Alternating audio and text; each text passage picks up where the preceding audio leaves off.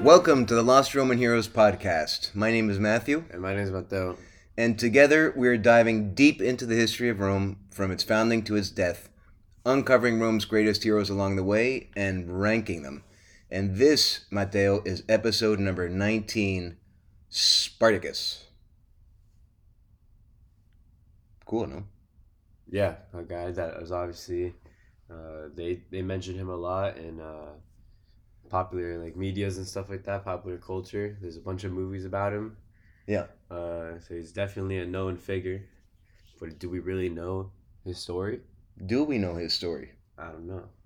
It is remarkable how Spartacus, of all the names of ancient Rome, this is one that resonated. It's one that stuck around. Yeah.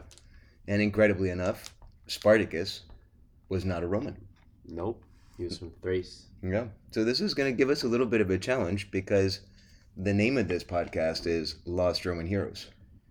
And here we are covering our first non Roman candidate for hero. So let's get rolling. We've, Matteo, we finally left the Roman Civil War behind. Right. No more Sulla, no more Marius. And we're talking about today somebody who is truly legendary.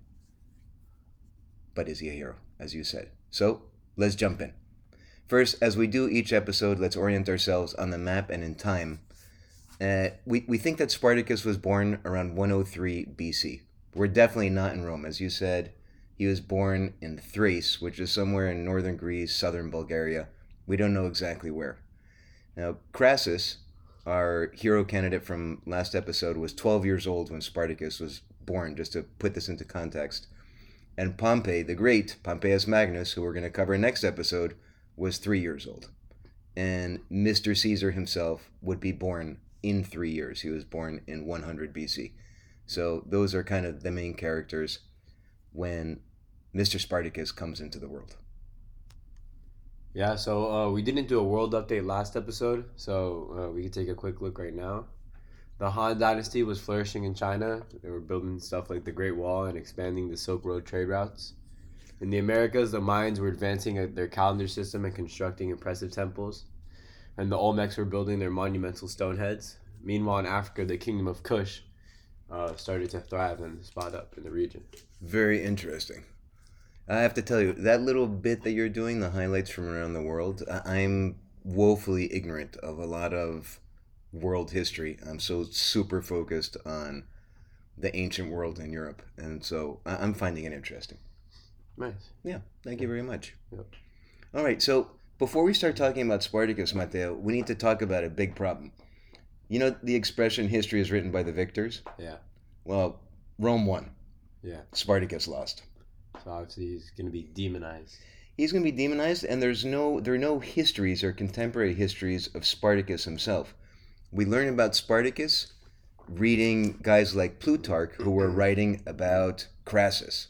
So Spartacus is mentioned by a few ancient historians, Plutarch, Appian, and Sallust, but as the enemy, not necessarily as the protagonist of the history. We just romanticized his story, basically. It, a lot, a lot. So so we don't know a lot about him directly. It's it's all indirect knowledge, but we're gonna do our very best here to uncover the real Spartacus. Right. Right. So first of all, cool name. And you said this in the last episode. Is, is Spartacus? Does that mean was he from Sparta? And the more research I did, the more I realized that, to a certain extent, you were right, in the sense that Spartacus does mean from Sparta, guy from Sparta in Latin, but he was definitely not uh, Latin. Was definitely not Roman. And according to Roman historians, this guy was th- from Thrace, and his real name was probably Spartacus or Sparadakos, which sounds much more Greek, right? Right. I mean, the northern parts of uh, the Balkans was uh, a barbarian Hellenic hybrid. So, because obviously the Greeks did colonize that part of north, they conquered that part of north. Alexander was there, So yeah, they were definitely a hybrid uh, race. Uh, I like that uh, hybrid barbarian. And I think that's that's exactly what I picked up on in my reading. So, Sparadakos means famous for his spear in kind of the native tongues of that part of Thrace, northern Greece. So, Right. which I think is massively cool. No, Yeah. famous for his spear, but we're gonna call him Spartacus. Right. because we don't want to confuse people. We don't know a lot about his origin story. Uh, according to Plutarch, he was part of a nomadic tribe in Thrace, perhaps called the Medi or the Maidoi. Maidoi. Maidoi. That sounds a little Okay. if, if you go to our website, www.lostromanheroes.com, Mateo, you'll find a map of that region, and you'll see on the map where the Maidoi were.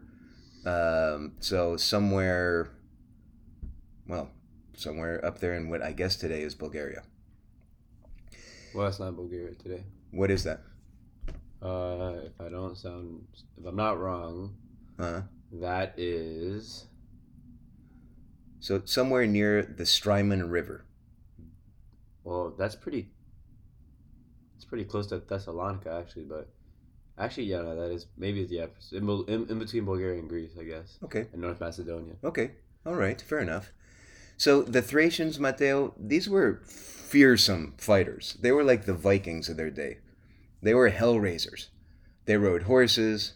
They were tattooed. And Spartacus himself was an especially big, big dude. He was big, he was bearded, tattooed, tough guy.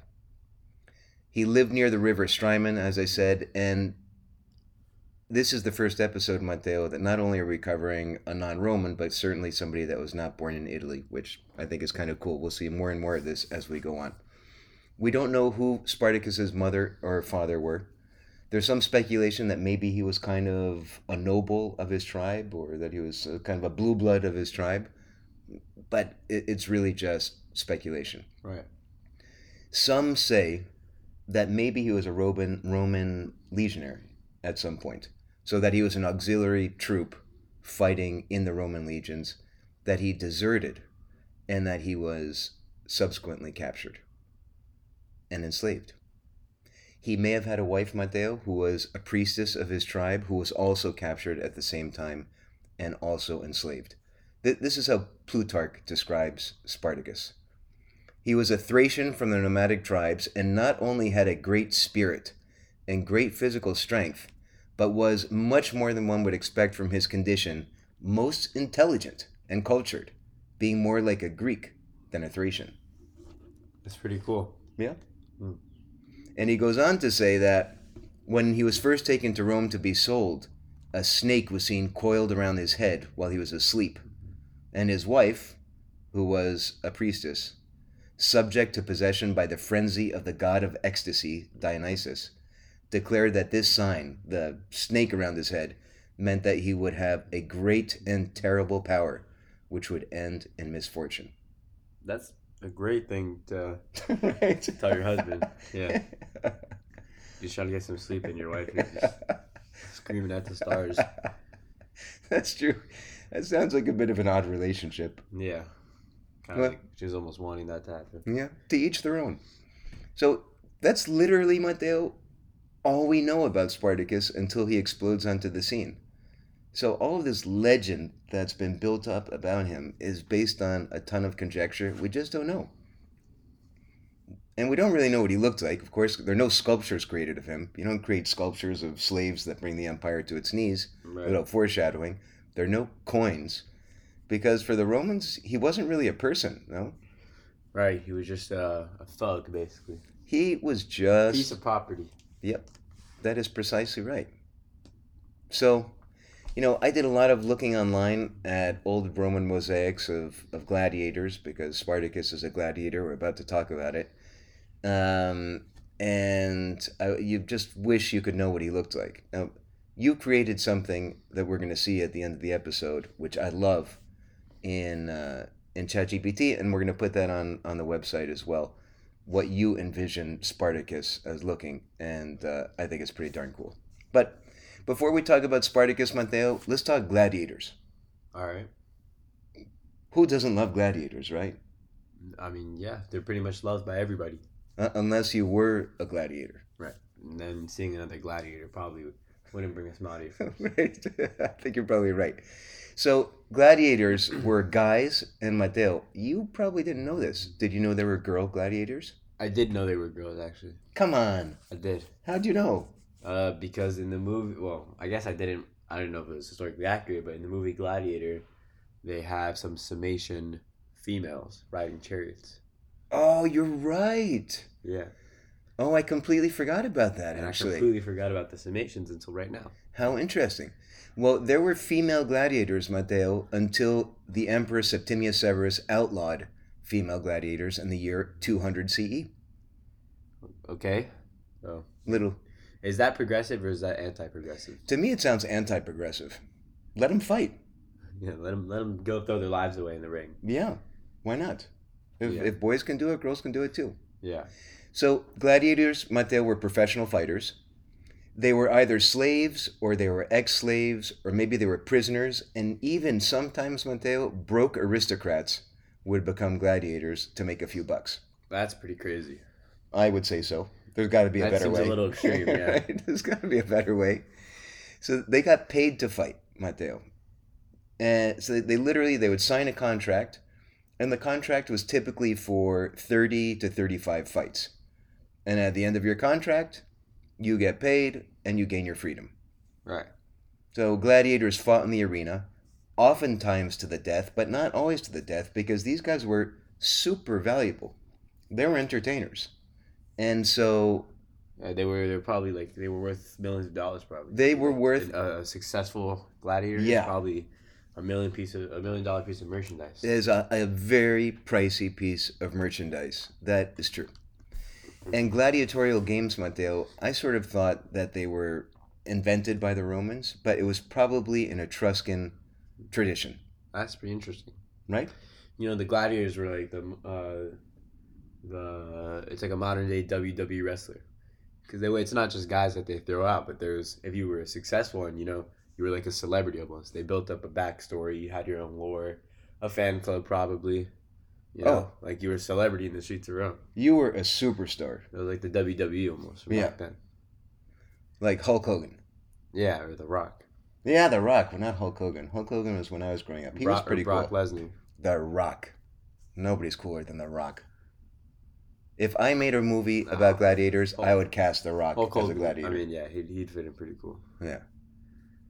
So if you go to our website, Mateo, www.lostromanheroes.com, you're going to see a cool image of the four most common types of gladiators because there were four types, and each type had its own set of armament and fighting style. You had the Thracian, or the Thrax. Right. You- had- Thax was a, very- was a Thracian weapon. Oh, I didn't know that. Uh, the Samnite, the Murmillo, and the Retiarius. The Retiarius is the guy that would fight with a net and a trident, which is very cool. But At I the don't same know. time, yeah, it seems like it was kind of at a disadvantage. right? Everyone else gets a shield and you get to so you gotta bring a net. And there was also the provocateur, which is the guy that would kind of, I don't know, mess with people's heads, and the secutor. Yeah, the, so the provocateur would basically just uh, instigate the whole time. Yeah, he was an instigator. So you would think that because our boy Spartacus was from Thrace, he would be a Thracian uh, in terms of his fighting style, but he was not. He was a Murmillo. That comes from the Latin word murus, meaning wall. So these guys were the heavyweight fighters in the world of gladiators. The Murmillo? Yep, All right. yeah. So no one's born a gladiator, right? Like anything else, if you want to get good at it, you got to go to school. Right. and they were called ludus. Like academies. Yeah, they were academies, gladiatorial academies. Well, Ludus is just a school, I'm pretty sure. Like, I think Ludus is just a word for school. Really? Uh, I think so. Okay, you're, te- you're teaching me lots No, of no, stuff no, today. don't take that. Don't take that uh, to heart. But I'm pretty sure because I used to play this video game that Uh-huh. was based on Romans, Uh huh. and every time I'd send my kids to school, I'd send them to, I'd send them to the Ludus. So either I was sending them to gladiator school or I was sending them to just school. That's really funny. That was too funny. Anyways, so they would send these slaves and, and prisoners to the ludus, and they would turn them. Ah, you're right. Mateo's right. Ludus just means school. It means school. Okay, I thought it was specific to gladiators, but I guess not. So they would send them to ludus, and they would turn them into killers to entertain the masses. And there was one school, Mateo in particular, super famous near Capua, run by a game a, a game run by a guy named Gnaeus Cornelius Lentulus Vatia. Isn't that just Gaius? Is it No, Gaius is spelled differently. Oh really?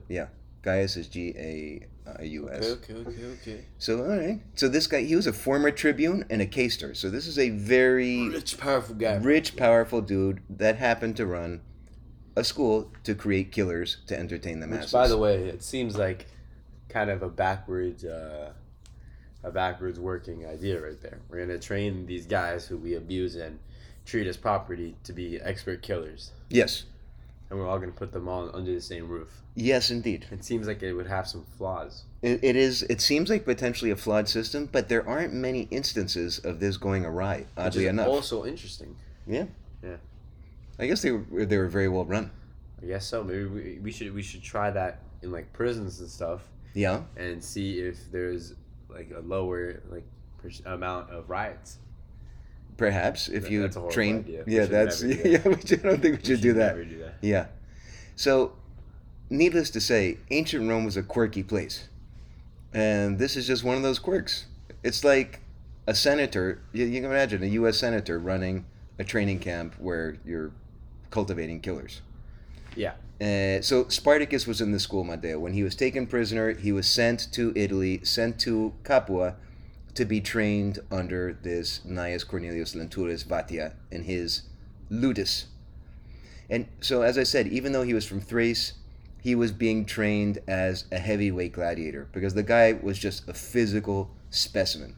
Right. And these Murmillos, Matteo, they had a large oblong shield called a scutum, and they fought with the short sword, the Roman short sword, the gladius. right.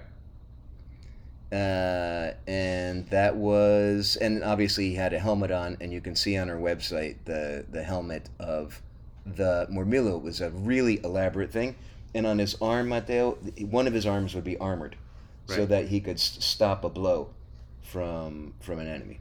Right. Instead of having like a little buckler right there. Yeah, instead of having a buckler, which I think is a cool look, right? The, the- no, but just the one arm Oh yeah. armored. I, I thought a buckler was pretty not cool. Yeah, but yeah, I would agree with you. It's not cool. So, we're in the year 73 BC, Matteo. Spartacus is 30 years old. He's a young guy. And conditions in this school were rough. In these schools, they tried to take care of the gladiators because they were, as you said, big investment, right? Right. But in Lentulus' school, like they had very little space, very little freedom. At night, Matteo, they would lock up the weapons, so they were aware that maybe giving these guys weapons to sleep with wasn't a good idea. Right. But a group of around 200 gladiators in this school were sick and tired of the bad conditions. And one night, they made a break for it, Matteo. They got kitchen knives and fought their way out of the school. Only 78 of them made it out. And I've seen different numbers. Some say like 68, 70, 74, but we're going to say 78. And amongst them were Spartacus and two other slaves that we know of. Obviously, there were 78 of them, but two other names we know were Crixus and, and Onomaus. Anomaus. Feel. Yeah, I don't know. Yeah, I think you're probably right. Onomaus. So Onomaus we don't hear about again, but Crixus we do. So Spartacus and Crixus and 78 guys, soldiers were sent out from the school in Capua to retake these runaway slaves, but they the 78 defeated the guys that came after them. And Spartacus's men took the weapons of these properly armed soldiers that came for them.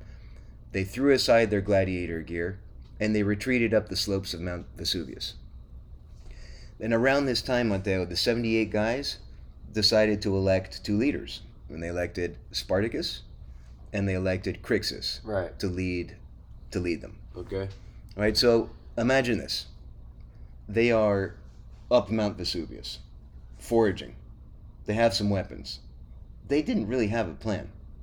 And was, Right. They just got their freedom back. They're just getting back on their feet. They're not an army of uh, seventy thousand men right now. No, that they're definitely not. And it's not clear what their objectives are. Although it seems like from the beginning, Spartacus's objective was to flee Italy. Right. Guy didn't really want to mess with the Romans. He knew what was going to happen. Yeah. He just wanted to get out of their their reach. You He- know, yeah. away from their reach. He wanted his freedom. Right. So at this point, there are no major Roman armies in Italy. There was the Roman armies were in the east because this is the time of the third uh, Mithridatic War, and they were also in Spain where Pompey was leading troops to put down Sertorius. Okay. So the Senate wasn't taking this seriously.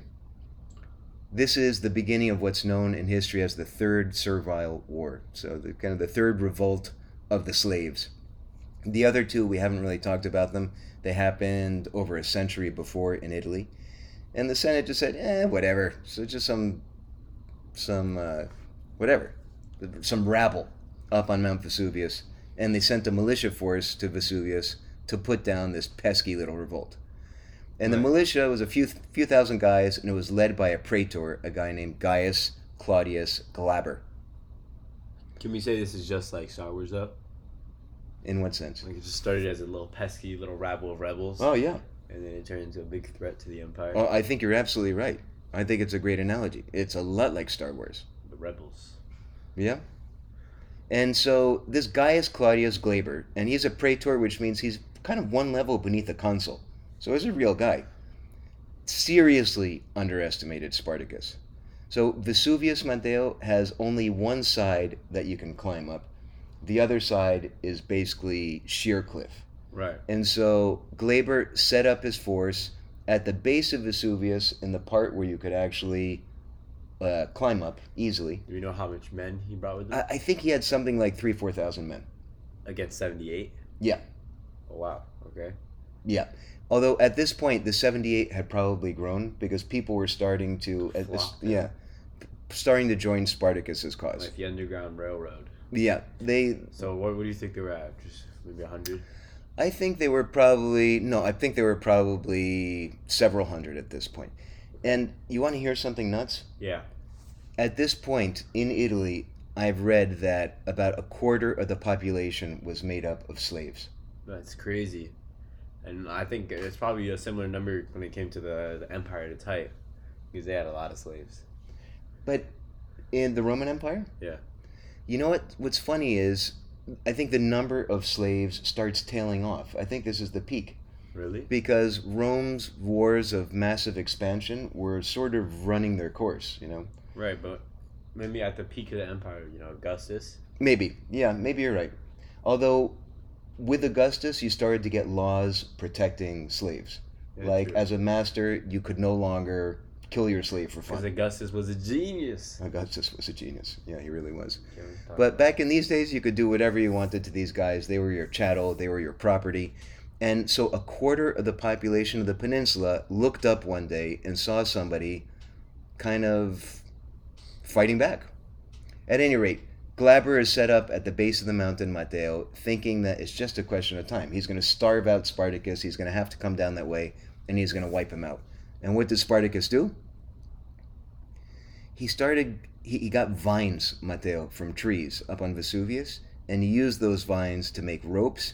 He rappelled down the steep side of Vesuvius that you could definitely not climb down right. surprised the militia at night and wiped them out to a man, including Glaber, dead. Wow. And that's that's a big offense. Killing a senator. Yeah. You don't do that. No, you don't. No, you don't. Especially not as a slave. Especially not as a Roman yourself. You have no political power, no political influence, no allies, and you kill a senator. You're asking for trouble. You're poking the wrong bear right You're, po- you're, po- you're definitely poking the bear. So the Senate sent out a second praetor now against Spartacus, who was still on Vesuvius, and the second praetor, whose name I didn't write down, was also defeated. The force defeated. The praetor almost killed, and most of the, the that second force was also wiped out. At this point, Spartacus's numbers, the the numbers of his army was starting to grow. He was getting a ton of real weapons, Matteo, from defeated Roman troops, So these guys were looking like Roman soldiers now. They were Right. armored, they had swords, and Spartacus started training the troops. And this is why people think that perhaps he actually did fight in the legions, because the guy was tactically brilliant, and he started training himself, small clusters of troops, and then those troops would go in, in turn train. and train other clusters That's awesome. and with this exponential training technique, incredible. Uh, at this point, Matteo, the numbers. Uh, it, by the way, you had this was a multilingual, multi-ethnic army that Spartacus was sort of unwittingly put, putting together, and he had some ex-legionaries in there as well, guys that were on the wrong side of the social war.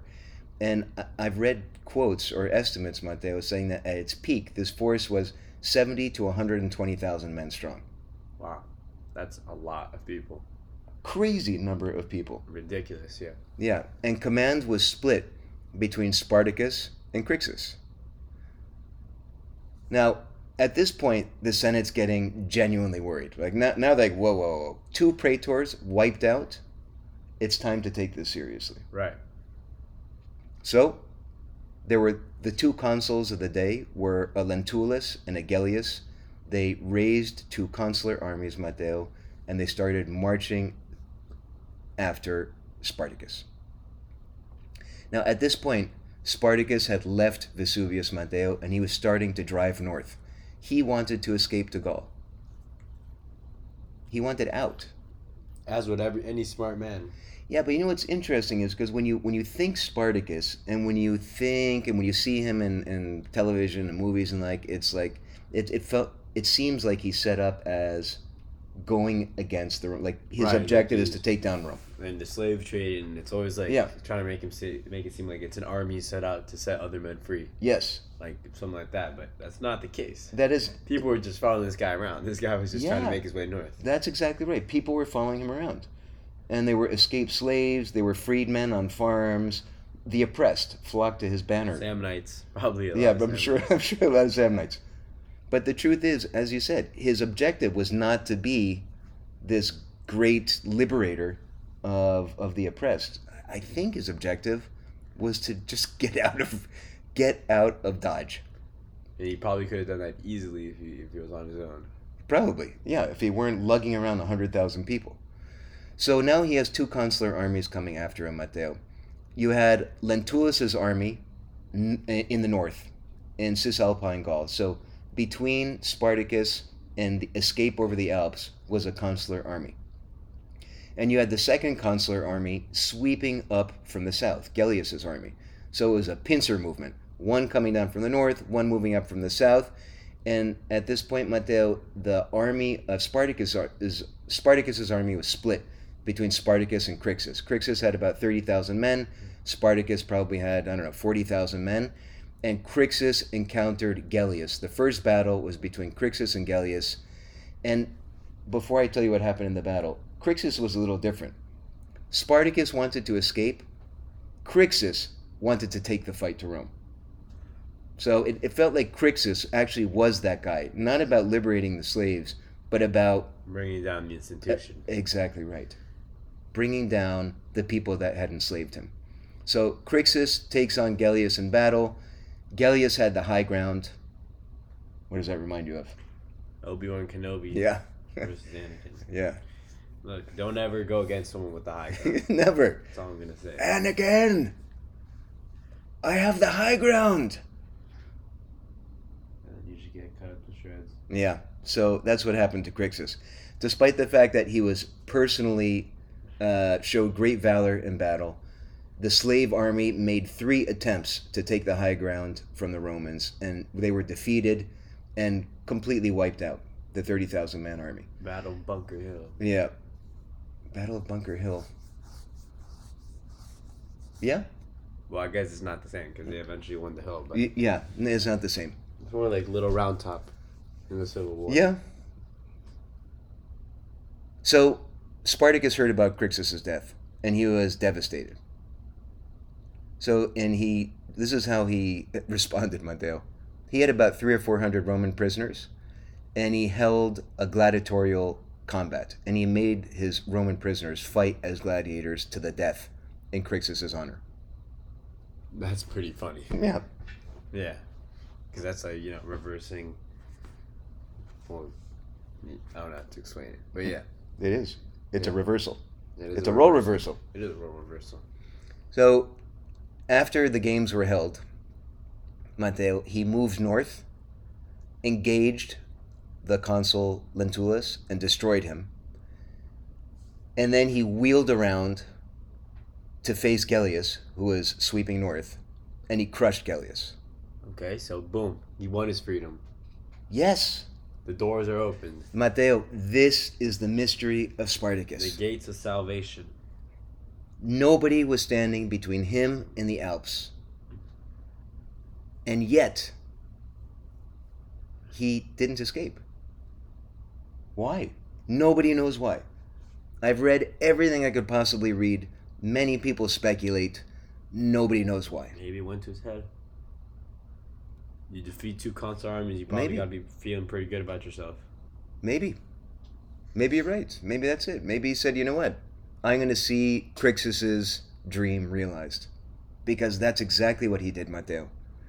Instead of marching to the Alps and to freedom, he turned his victorious army around and he moved back south down the Italian peninsula. So, if the Senate was worried before, you can imagine they are massively freaked out now. Yeah, this is basically they haven't had this issue since Hannibal. Yeah, you're There's a guy running around the peninsula of Italy, crushing Yeah. every single army that comes towards him, killing senators, consuls. They haven't seen this since the Punic Wars. None of these guys were around for that. They only heard stories, but now we have this guy rampaging around. Isn't that incredible? And I hadn't thought about that, Matteo, but you're right. That is the last time. It was Hannibal. Mm-hmm. And so, what did the Senate do? Because remember, Pompey is in Spain. Uh, the other armies in the east are in uh, are in Pontus. Sulla's in, uh, yeah, Pontus, right? Sulla's dead, Oh, well, yeah, okay, dead. and so they turned to. They were looking for volunteers, and one guy volunteered. The richest man in Rome, our old friend, Crassus. Mr. Crassus. Yep. So Crassus said, "Hey guys, not only will I volunteer, but I'll spend my own money to raise an army, and I'll do it because we know that Crassus wanted one thing more than anything else. What did he want? Glory. He wanted military glory. Respect. So he raised eight legions, Matteo, about forty thousand experienced soldiers, and he marched south in pursuit You of know, Crassus. You know who'd be such a good actor for Crassus? Who? Jesse Eisenberg. You know this guy from? Uh, Yeah, I do. Facebook movie. I don't know why. I just think it, You think he would? Movie, I think he would be perfect for Crassus. He doesn't look very crass. I mean, he doesn't. No, because Crassus just reminds me of a smuggy little little twerp. Ah, Crassus, yeah, hundred percent. Ah, yeah, yeah, yeah, yeah, yeah. Okay, sorry, You- I, I got confused. I was thinking Spartacus? I'm like, No, that guy no, doesn't look like Spartacus. Crassus. Yeah, like total yeah, lame-o. Yeah, yeah, yeah. With, I mean, with all due respect to Jesse Eisenberg, I'm sure Yeah, he's not you. You're great. He, he's awesome. You do act those characters quite. but you're right. You're right. That's that's an interesting idea. All right. Well, if we we get the chance to direct a movie on Crassus and Spartacus, we'll try to cast him.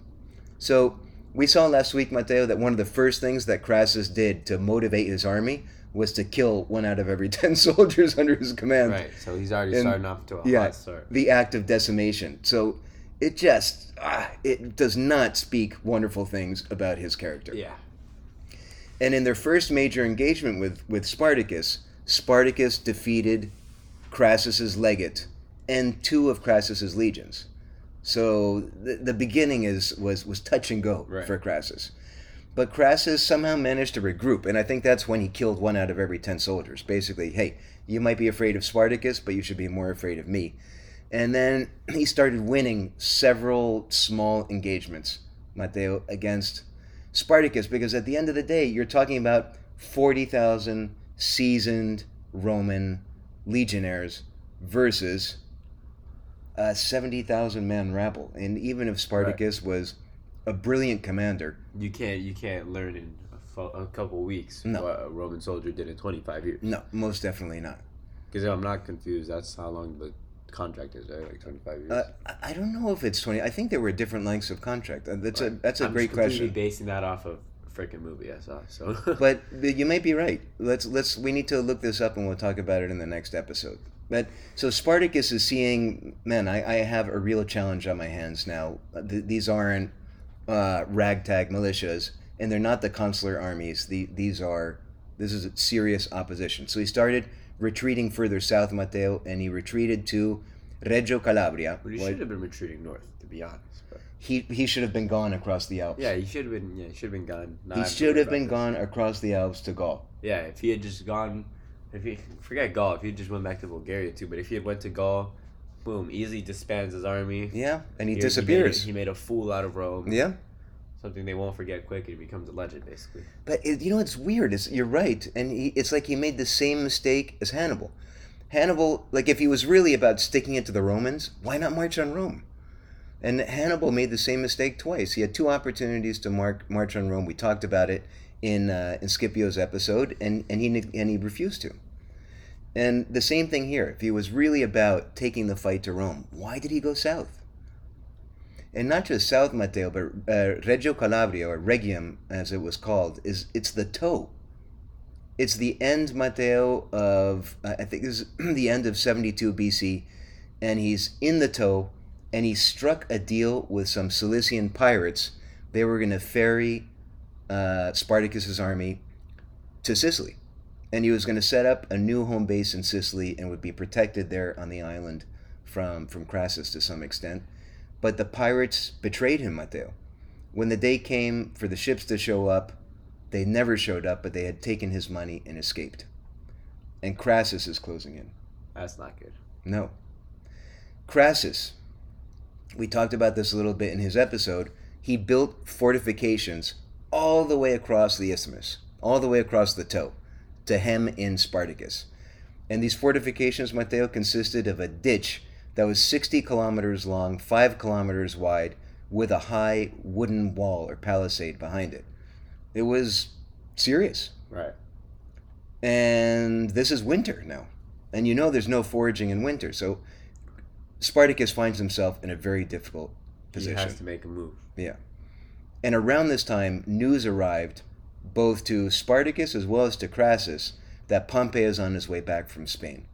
We know that he didn't actually defeat Sertorium, uh, Sertorius rather, but he took credit for it after Sertorius was assassinated. So he's on his way back to help Crassus, and Spartacus knows he doesn't have much time. Right.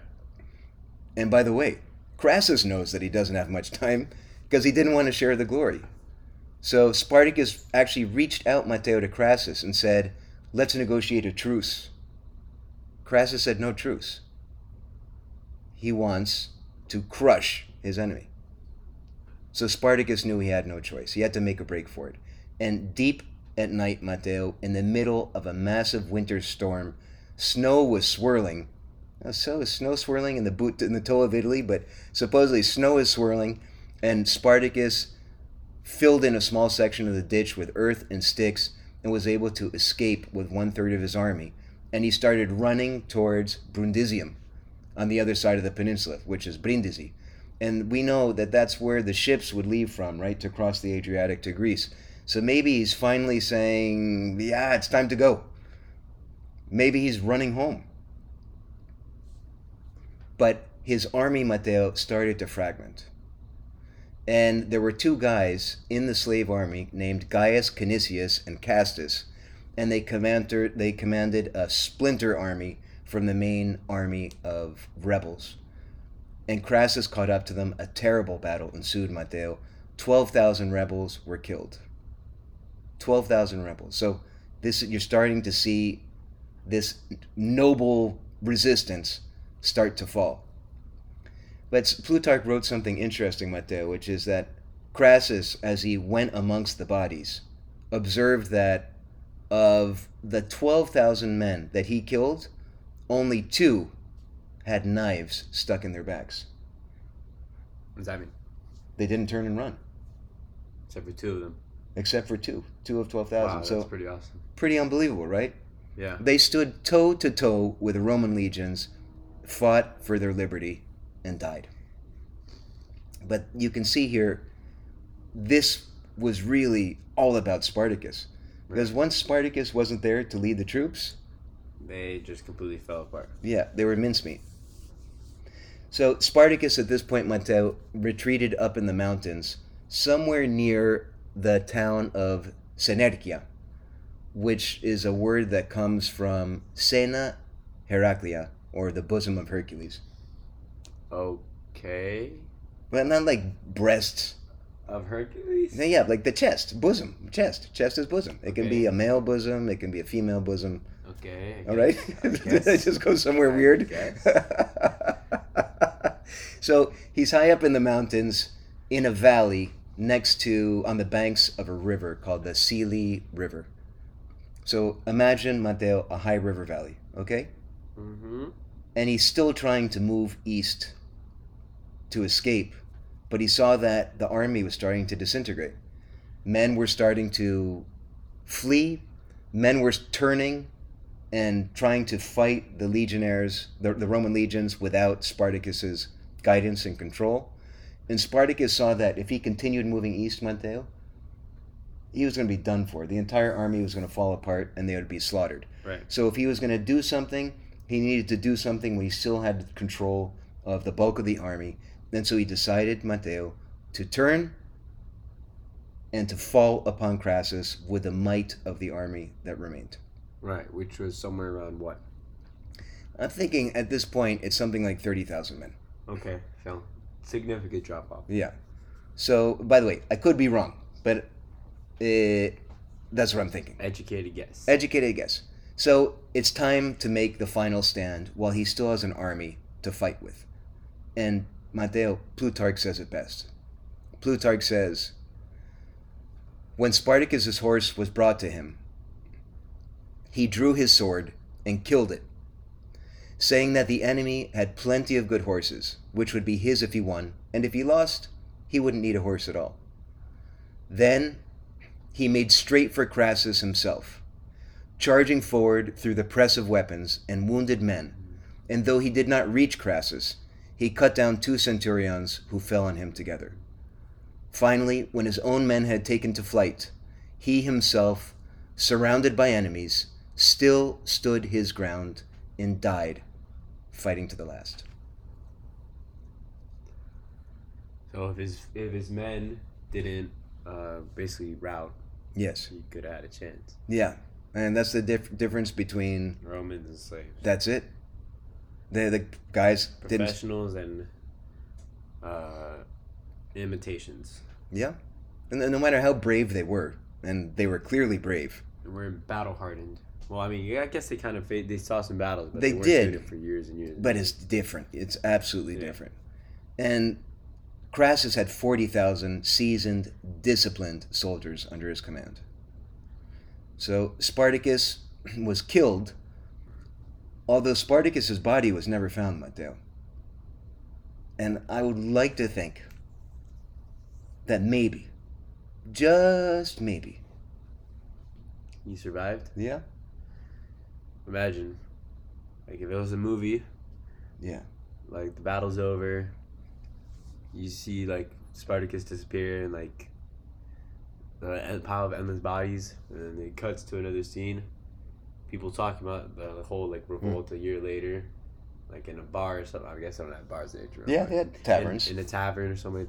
And in the corner is just Spartacus like drinking a pint of ale, like uh, looking and feeling his scars, thinking about uh, the battle that he escaped. You know. I love it. I love it. I would love to think that he pulled it off. That he maybe made it to Brindisi, and and maybe we see that in your movie, by the way, with like it's the the wind and the rain is lashing his face, and he finds a fishing boat, and Yeah, he's wounded and he's stumbling through Yeah, the forest, and ex- they're hunting him down. exactly He just crawls into the boat. and He lets the river take him. Passes out in the boat. exactly, That'd be cool. and lives into legend. Well, the truth is we don't know. And none of the historical sources know his his body truly was never found. And you have to imagine that Crassus, like Crassus, is not going to let that go easily. Right. He looked for Spartacus. Right. He would not just leave him randomly on the battlefield Of course not. because he was a trophy. Mhm. Crassus was all about trophies. So six thousand rebels, Matteo, uh, were captured and crucified by Crassus on the Appian Way. We talked about it in the last episode as a sign to the 25% of the population of Italy that was slaved, enslaved. Don't mess with us. Don't mess with us. There were a few thousand other rebels that escaped. They were hunted down by Pompey and killed. And we know that Pompey took credit for ending the war, and he received the credit for ending the war. and that was the end of Spartacus, Matteo. And that is the end of the Third Servile War. Now, to our listeners, please visit our website, www.lostromanheroes.com, so that you can see, amongst other things, the map, excuse me, the, the image that Matteo created in, uh, in ChatGPT of Spartacus on the eve of that final battle. I love this image. Yeah, it'd be cool if they kind of expanded it more, though. Like, you see more of his body. Yeah. guess. But, yeah, the bear, he, he looks cool. He's it just his eyes are piercing. Yeah. He has a very rugged, like, battle worn face. Yeah. Yeah. I would like to think that he looked something like that. I don't know why I feel sad. I feel sad for Spartacus. Me too. I mean, he didn't. He was a slave, you know. He was a You gotta feel bad when yeah, you're playing inhumane. Yeah. You're, you're not treated as a human, and then all you want for yourself is your freedom. You know, uh, the opportunity to to live life the way of your choosing and not be someone else's property. Yeah. And it's what he wanted, but you know that's not how the world was back then, and he, the world was really against him. You know. The world was against him every step of the way. yep. And, And he just wanted to go home. it's a sad thing. It's a sad thing. But why didn't he flee across the Alps when he had a chance? I don't know. Maybe he felt duty bound. Maybe his men convinced him. Yes. I mean, he was leading a group of seventy thousand people. You know, Yeah. And these guys all came together not so we could all ska- escape together. Yeah. Like, and like in a big party, like we all hop Yeah. on the same boat.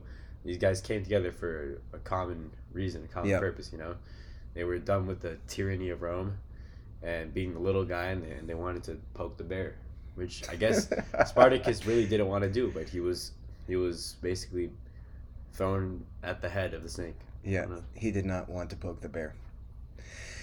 Well, Spartacus, that is your story. And now we need to rank him, Matteo, and this is a tricky one, but uh, let's work our way through it. So, first of all, how big was his military success? Listen. He beat two consular armies, two militias. He broke out of a slave school. Um, he was able to sneak an army of like 30,000 men across a river or a, a moat, I, I- I think, I don't know, a trench. Yeah. Um, in the middle of the night, in the middle of the winter.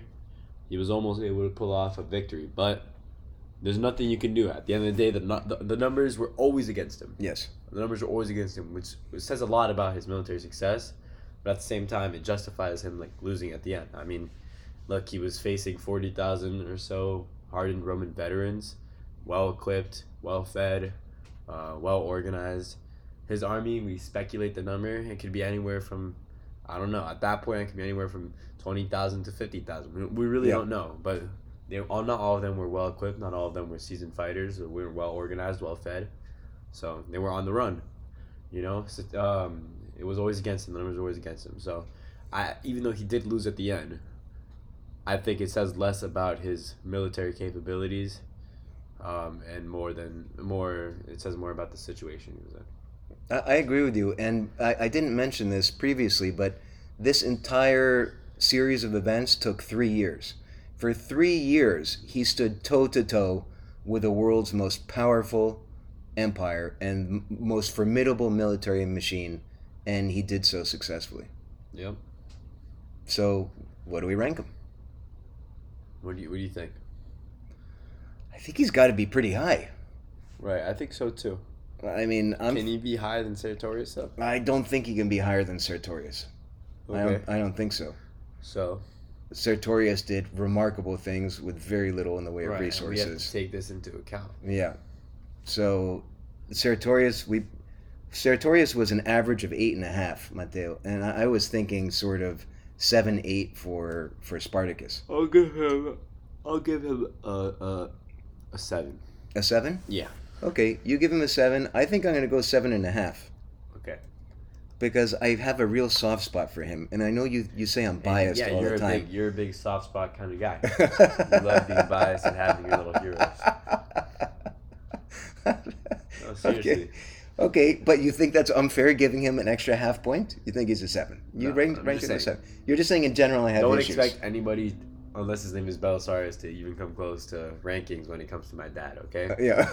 Actually, don't expect him to rank everyone lower than Scipio until we get to Belisarius or Aurelian. That's literally it. Okay. This guy's such a freaking. Listen, I'm trying to go like with a very cool, Buddy, hey, it's okay. You don't have to calm, justify. Hey, mathematical okay, approach it's to okay. this You don't have thing. to justify it. You're a fanboy. But I right. Let's have- move on. I have Okay, yep, emotions. Yep, that's right. Let's okay. move on. Okay. All right. Let's move on.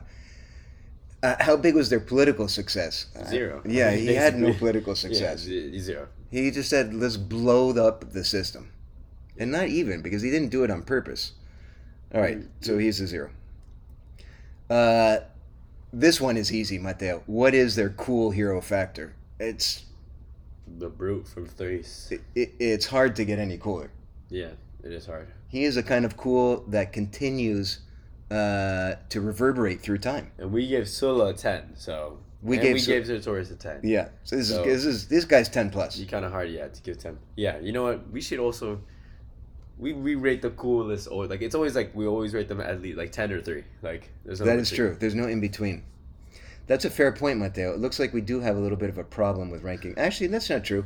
If you go back to earlier episodes, just recently we've dealt with some extremely uncool people, Crassus, yeah and some super duper cool people. but it's like if we it's like every time we agree they're cool we just give them a ten. yeah, we go to a 10. Okay. Do you think that this guy deserves Oh no, this guy they, they- I think this guy's cooler than Sertorius and Yeah, I, I tend to agree with you. I tend to agree with you. I think maybe we overcooled those guys. yeah, impact massive. I mean All right, talk me through impact. And- So okay, relative impact. Like okay, in the moment after he died, yeah, no no other slave revolts, no other major slave revolts would happen for a long time, especially not in Italy, you know. Um, so I guess after he died, that really just put an end to a lot of things. So he wasn't super impactful like that. He didn't march on Rome. He did beat a lot. He, beat up a lot of of of like senators and stuff. So he made his point, but we see 2,000 years later that he's had a big impact because, well, he's a very popular figure in Hollywood and, and popular media and culture. So um, it, it seems like maybe his impacted, like, it, it, it, it, or his legend, I guess, aged like fine wine, you know? Was, did the impact, I guess, I don't know. I think it was a medium impact. You know, it didn't alter the course of Rome's history. Yeah. It really didn't. Like, uh, yeah, he was definitely he definitely made an impact in the moment. Like he he was significant of a threat. Uh, he beat some armies up, and he was like the guy that was always in the headlines for three years in a row. Yeah. But I mean, he didn't. Nothing really changed because of him afterwards. Yeah, I, I, I agree with you. Augustus, like you said, I guess Augustus changed the system fifty years later. but- Yes. I agree. His impact, he scared the bejesus out of the Romans, but it didn't necessarily change the Roman system, certainly not in his life. However, uh, Spartacus serves as an inspiration to the oppressed. You know, it's not just him showing up in, in movies and TV shows, but I think he's sort of some uh, ray of hope for oppressed people around the world. Right. and that's a pretty remarkable impact or, or legacy certainly for spartacus. But uh, getting to like the flip side of this conversation is what would the world have been without spartacus? And i don't think the world necessarily would have been any different Right. do you Um, I don't think it would have been different. No. so what do we rank him what's his lasting impact on the world matteo we're still talking about him today so that is that's real impact So People that know nothing about Rome know something of Spartacus. I'm gonna give him uh, a a five point five. Oh. So you're saying if five is average, you're giving him a little bit above average.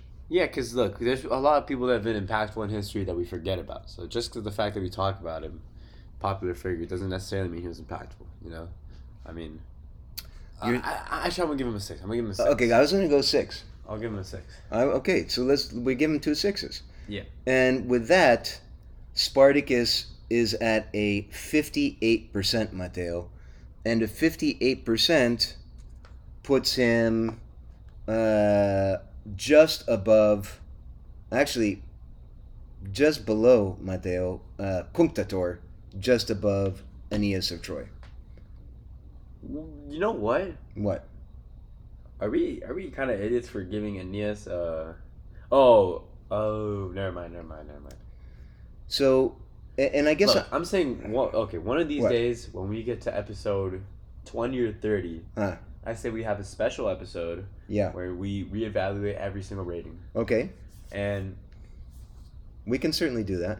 just because we we've been putting it off, and I think the more uh, I mean, the more deep into the show we get, uh, the more consistent our rating gets. Yes. Our, our, systems of rating That get. that is And true. we should definitely reevaluate um, the subjects of, of rating. Yeah, I, I I tend to agree with you, and I We'll think do that one day. Scipio. Africanus should be a little bit higher.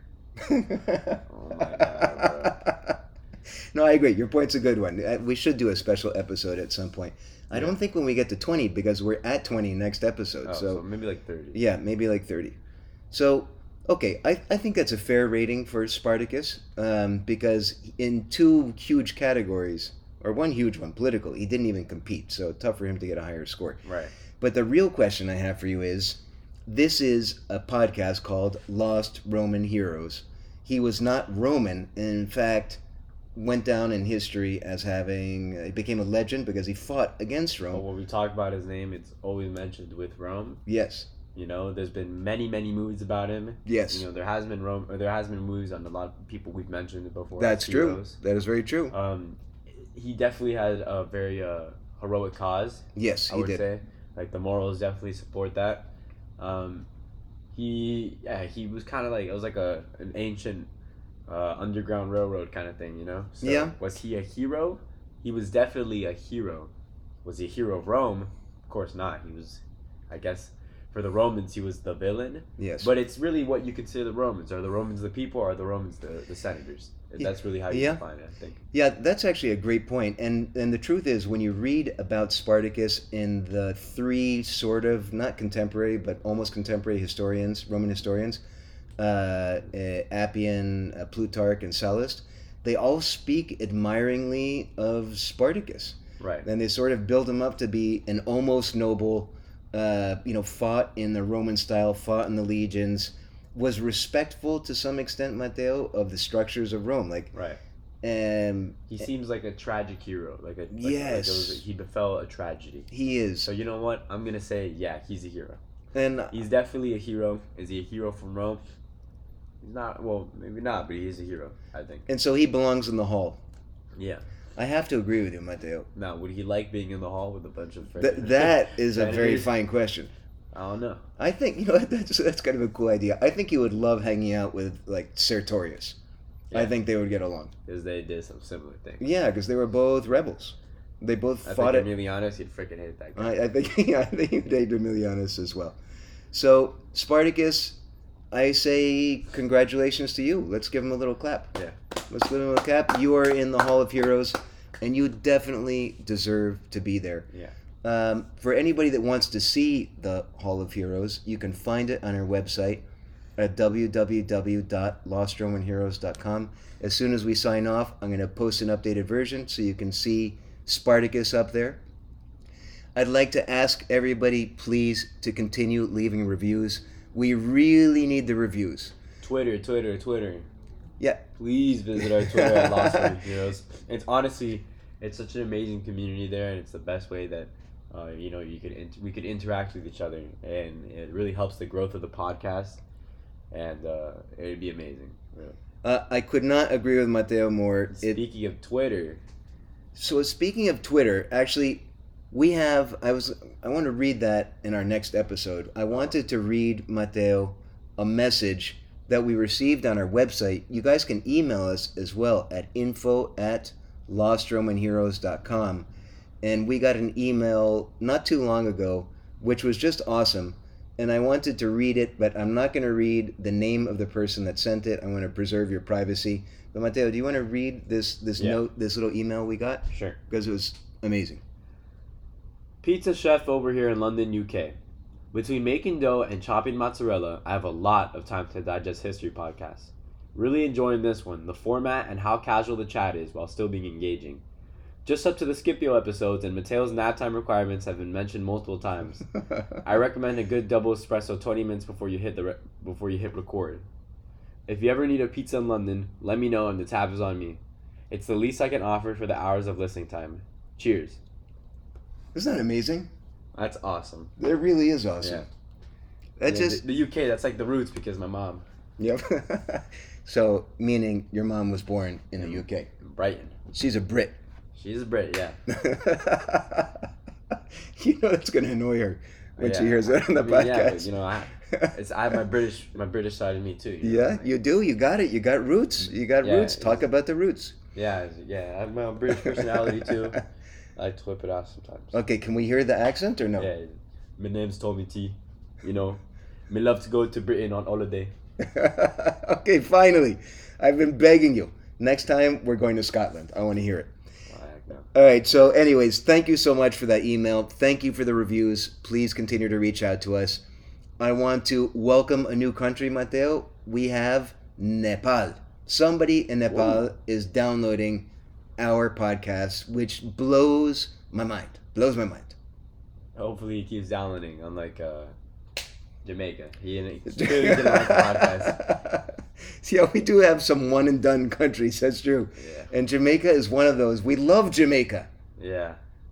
Come And- back to us. But they don't love us. Like I thought, one love. Jamaica, man. One love, but they don't love us. I know, I know, but there's still hope. Anyways, thank you to everyone for listening. This gives us absolute joy. It really does. Making the podcast and hearing from you guys. Please keep it coming. And join us next week when we will be talking about. Pompeius Magnus. It's a big one, Pompey, Pompey, I don't care how you say it. We're gonna talk about him. and it's going to be big. And it may be a two episoder, right? He's like he's a big, big. People don't realize how big Pompey is. So Pompey, Big boy. yeah, definitely. He's like a bulldog. What? Give me, give me like five words on what you think of when you think of Pompey. I think of power, ego, um, influence, might, and mm, iron. Ooh, Like a Stonewall, like Stonewall Jackson. ooh. All right. Pompey. I like this. I like this. I can't wait. That's it for for this episode. Thank you everyone for listening, and we will see you next week.